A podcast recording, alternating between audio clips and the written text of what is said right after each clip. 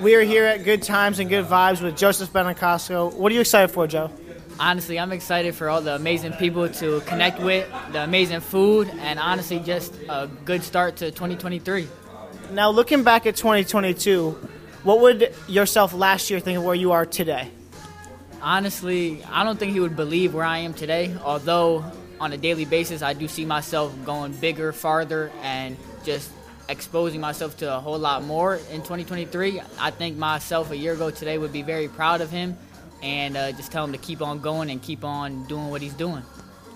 Where do you, what would you tell somebody who wants to be doing, chasing their dreams, accomplishing their goals, and inspiring others because you do that a lot?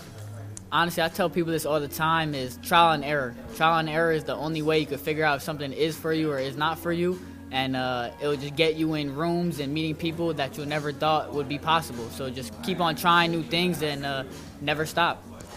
What's one of the biggest things that you learned this year that you'll carry on for the rest of your life?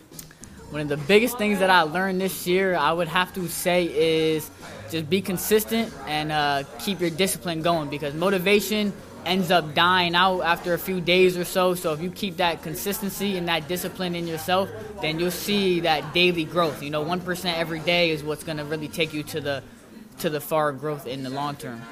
What's one last thing to say to the audience? Who everybody's going to a new year. They're chasing goals. They want to be new. They want to improve somewhere. What is one last thing you can tell our viewers?